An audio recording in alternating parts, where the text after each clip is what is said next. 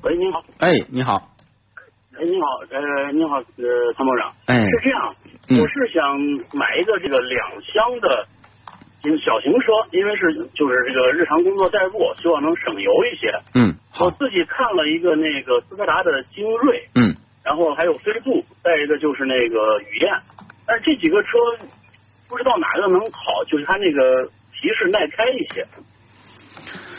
呃，其实飞度、精锐和雨燕是吧？三款车，对，对你看现在街上有雨燕吗？基本上没有了，对不对？对对对，这个只是最后一个备选。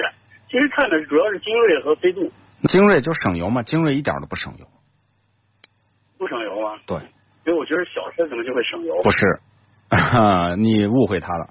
精锐的油耗平均油耗也在八升左右了，但是飞度的油耗呢控制在六升，这两个车这俩车的油耗错两升呢。对，但是同样的价钱，飞度的配置都非常低。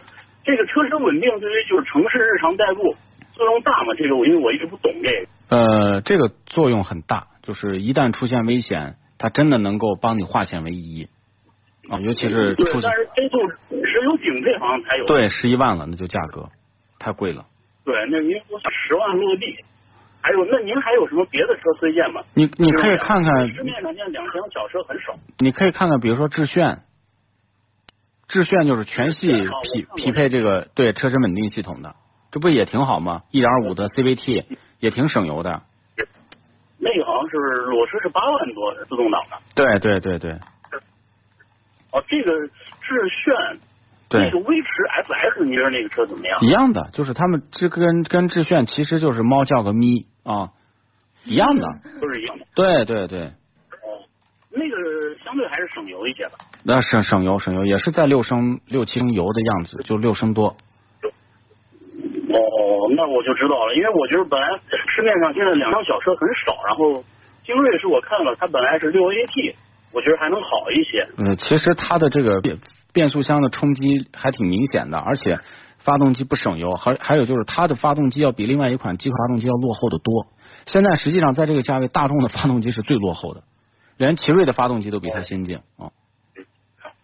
对对，但是现在这些国产都是 SUV，这个车太大了，不太好停。那我就看我去看一下这个威炫智或者是威驰 FS 这些。对，就这两个带车身稳定系统的也可以，因为飞度现在也不好买，飞度现在等于是变相加价呢。是是非常难买，而且二手车的保值也是非常高，所以我就不太想买它。对对对，我觉得这个呃里边儿内饰太简陋了。那行，那我去看一下那个这这个威驰和这个这个炫智吧。对，这致炫 炫。好的，那谢谢您啊。哎，没事儿，好谢谢您啊，。哎，没事儿没事儿，好，再见，拜拜。与其为做不到早睡而焦虑，不如考虑如何在睡不着的时候让自己更舒服。Forever Green 天然乳胶面包枕，全贴合的设计理念，完美贴合人体头颈曲线，天然柔软，亲肤快回弹，密度适中，给你五星级的睡眠感受。微信关注“参谋长说车”车友俱乐部，回复“乳胶枕”即可购买。